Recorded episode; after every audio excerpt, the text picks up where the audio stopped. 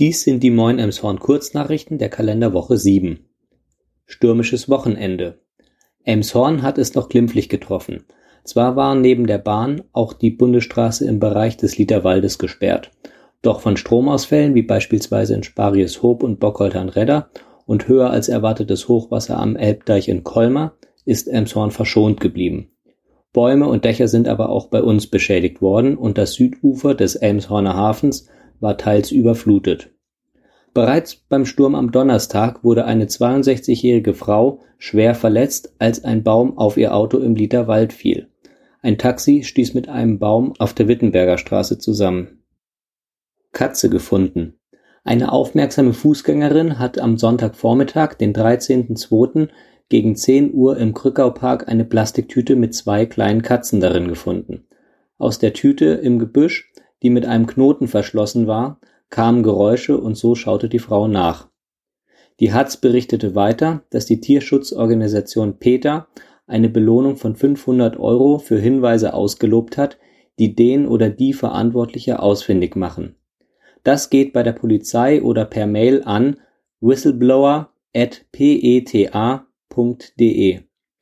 Klar ist, dass die beiden Katzen nicht mehr lange in der Tüte überlebt hätten, da der Sauerstoff knapp wurde.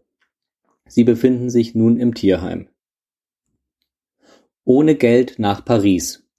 Ein Mann aus einem Seniorenheim wollte am Dienstagvormittag, den 15.02. nach Paris.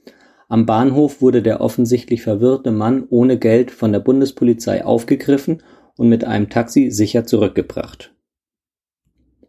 Feuer unter der Ost-West-Brücke. Ebenfalls am Dienstag, den 15.02., jedoch bereits gegen halb zwei, brannte unter der Ost-West-Brücke ein BMW aus. Ob technischer Defekt oder Brandstiftung ist noch unklar. Lack zerkratzt. Am Gooskamp und in der Käthe-Mensing-Straße sind insgesamt fünf Autos zerkratzt worden. Haushalt genehmigt.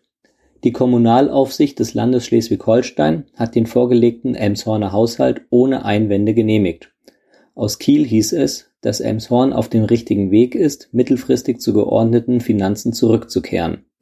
Hintergrund ist, dass Elmshorn, wie sehr viele Städte, Schulden hat und sich deshalb den Haushalt genehmigen lassen muss. Jetzt können alle geplanten Investitionen und Maßnahmen umgesetzt werden. Sitzung zum Parkraumkonzept.